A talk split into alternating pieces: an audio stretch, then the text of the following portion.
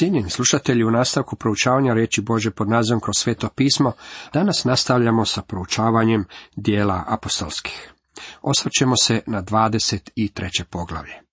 Tema ovom poglavlju glasi Pavlova obrana pred Sinedrijem. Pavao je sada zatvorenik i nadalje ćemo slijediti njegov zatvorenički život. Od sada nadalje promatrat ćemo Pavla kako brani sebe i svoju službu. Pojavit će se pred nekoliko vladara. S obzirom da židovi planiraju njegovu smrt, odvešće ga u Cezareju. Ondje će provesti oko dvije godine u zatvoru prije nego što konačno uloži žalbu i ode u Rim. Sjećate se da smo spominjali kako je uvijek bilo oprečnih mišljenja u svezi s tim je li Pavao treba otići u Jeruzalem ili ne. Je li postupao prema Božoj volji kad je otišao? Ja držim da je u potpunosti postupio prema Božoj volji. Mislim da kako budemo išli sve dalje i dalje u našem proučavanju, uvidjet ćemo kako je Pavao u potpunosti postupao po Božji volji. Istina je da je bio uhićen, istina je da doživljava brojne neugodnosti, međutim to ne znači da ne postupa u skladu s Božjom voljom. Kako pratimo knjigu dijela apostolskih, možemo vidjeti Božju ruku kako djeluje u životu tog čovjeka. Ona isti koji je djelovao u životu, želi djelovati i u vašem i mom životu. U tome je sve ovo čudo i slava, dragi moji prijatelji.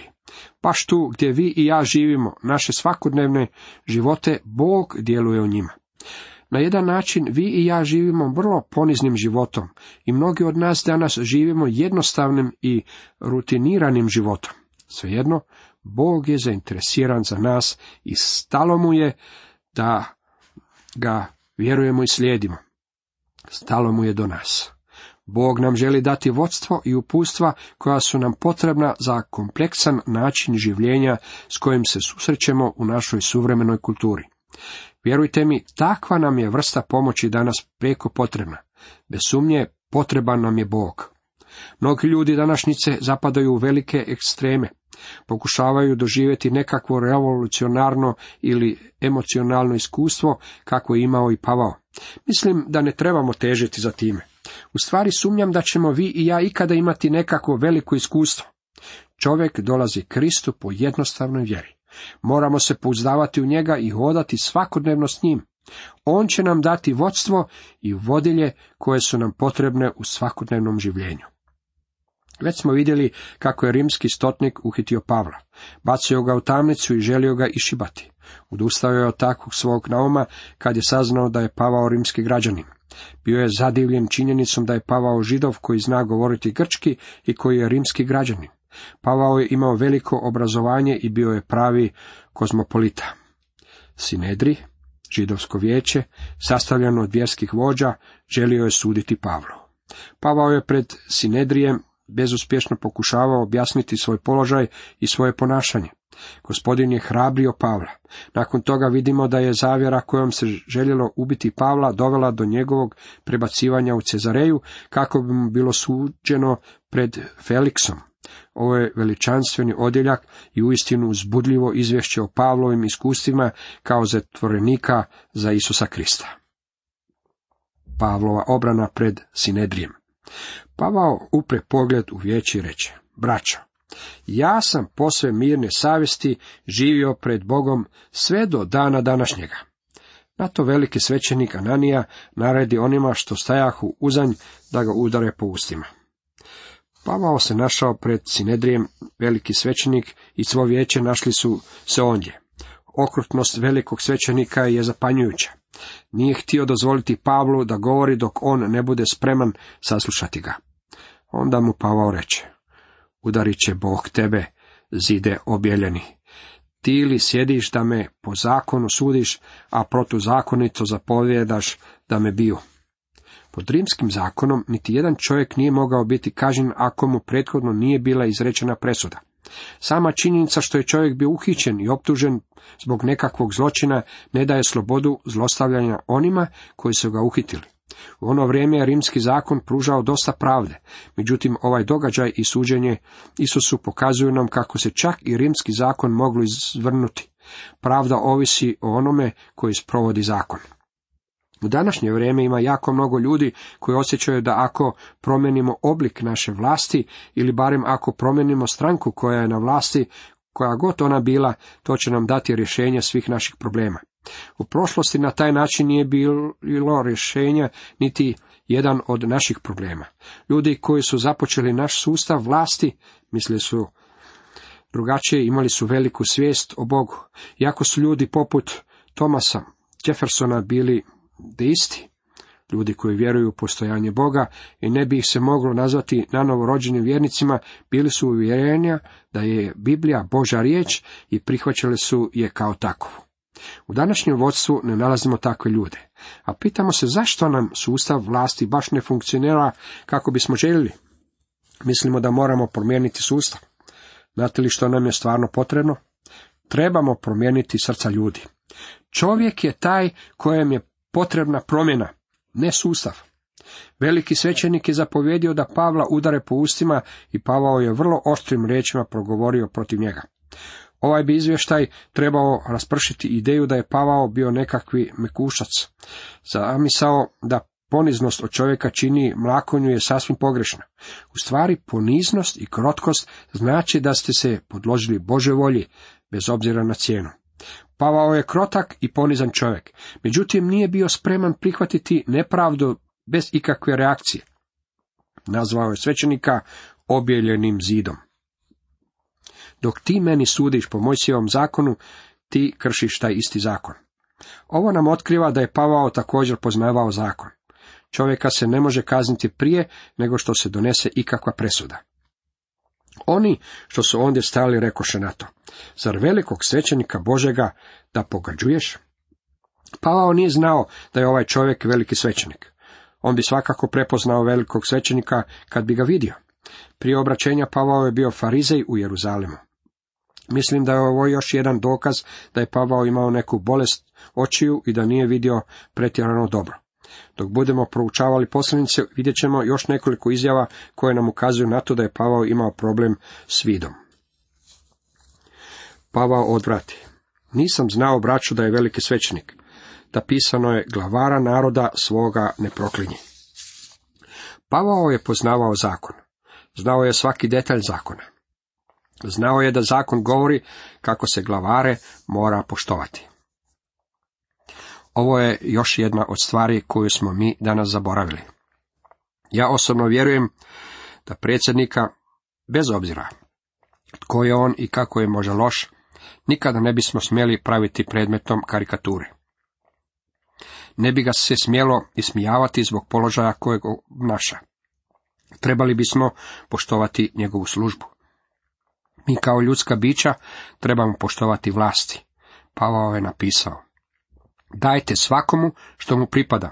Komu porez, porez, komu carina, carina, komu poštovanje, poštovanje. Komu čast, čast. Zanimljivo je da je ovo napisao u vrijeme kad je Neron sjedio na prijestolju Rimskog carstva. A Neron je bio luđak.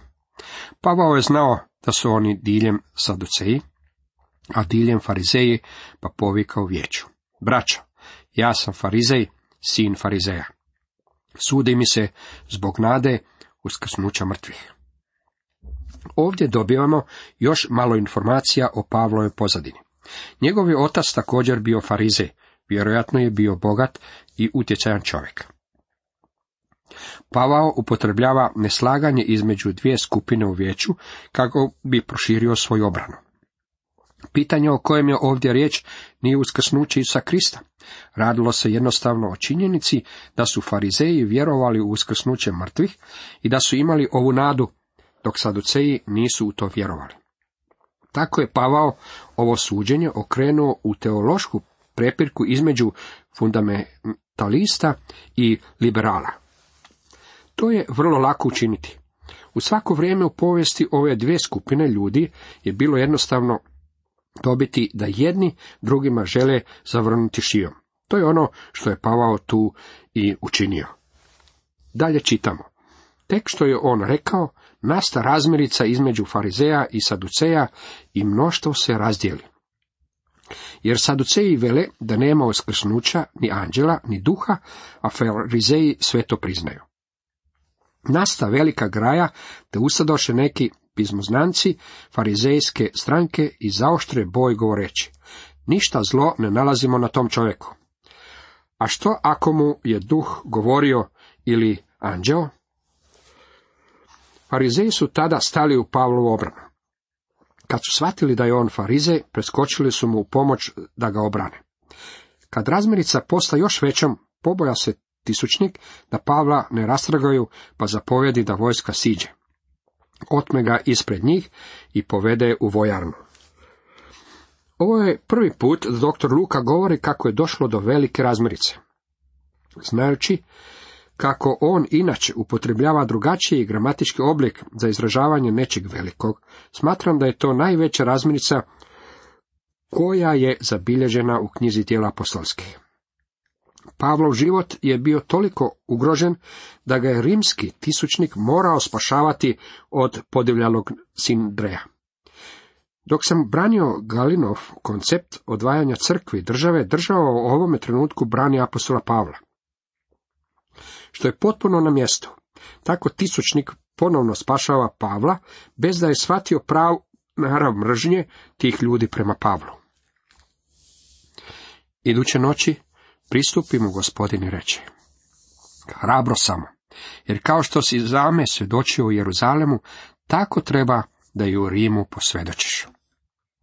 Ovo nam ponovno pokazuje kako Pavao nije postupao suprotno Bože volji, kad je otišao u Jeruzalem. Boži duh upozorio je Pavla da može očekivati brojne poteškoće ako ode u Jeruzalem.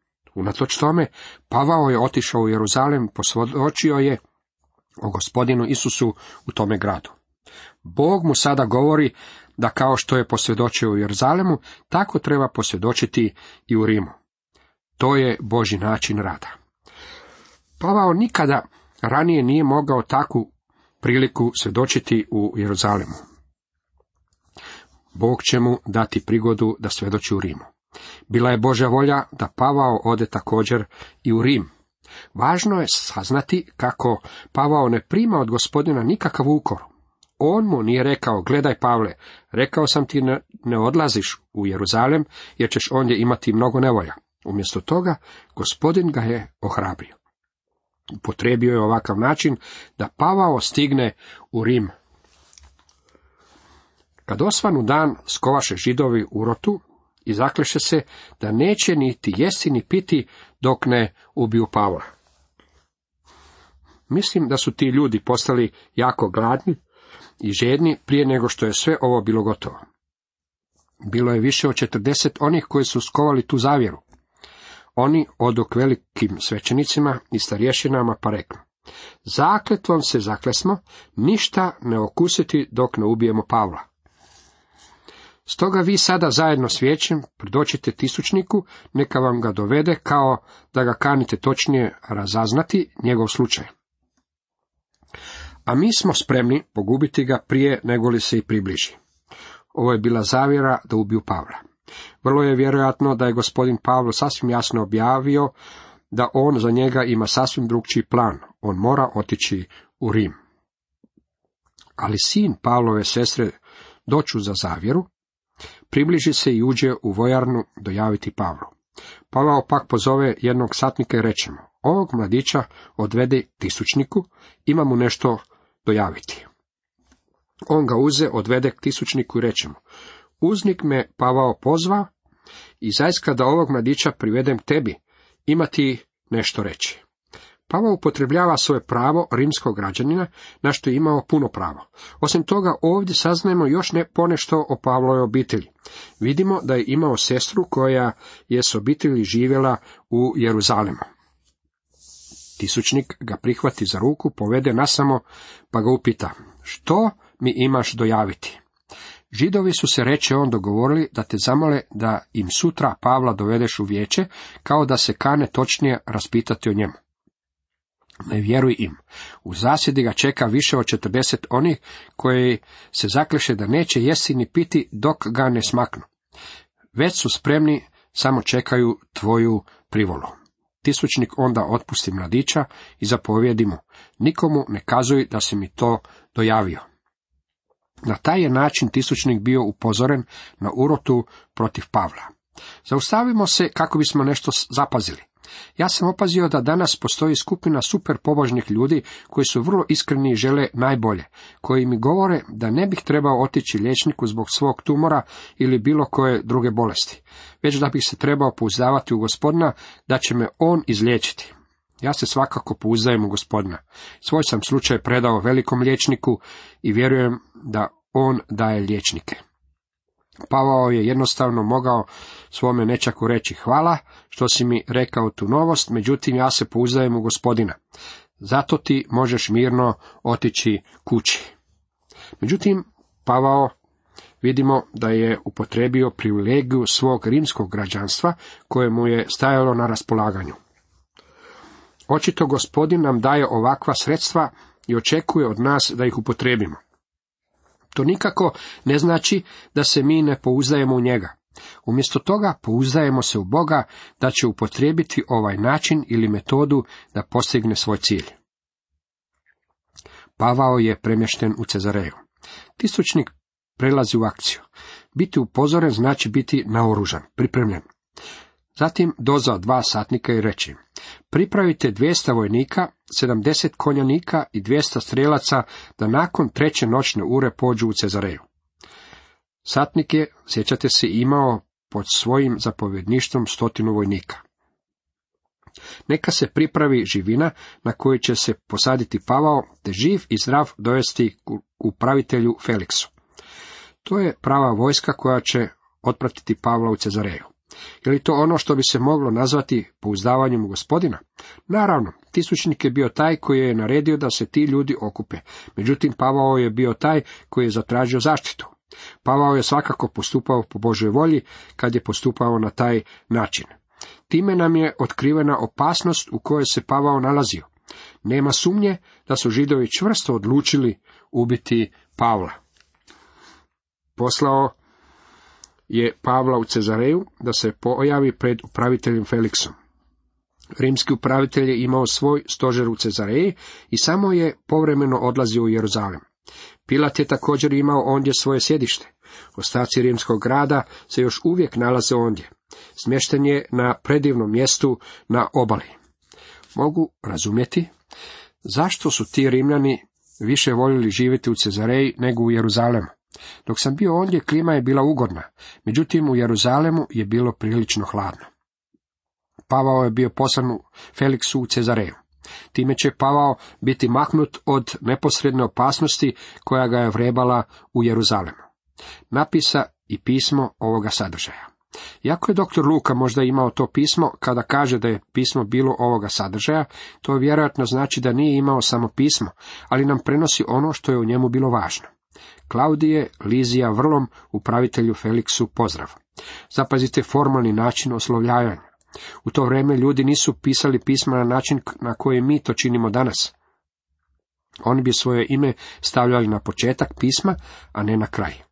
Ovoga čovjeka židovi uhvatiše i tek što ga ne smakoše kadli s vojskom pritrčah i istrgogah im kada doznah da je Rimljanin. Tisućnik u Jeruzalemu želi da upravitelj u Cezareji zna kako on obavlja svoju dužnost. Štitio je rimske građane. Htjedoh saznati zašto ga okrivljuju, pa ga dovedoh u njihovo vijeće. Utvrdih da ga okrivljuju za nešto prijeporno u njihovu zakonu i da nema nikakve krivnje kojom bi zaslužio smrt ili okove. Jasno je da Klaudije Elizija nije znao koje su u stvari bile optužbe protiv Pavla. Znao je da se optužbe tiču židovskog zakona. Prema rimskom zakonu Pavao nije bio kriv za nešto što bi zasluživalo smrt ili zatvorsku kaznu.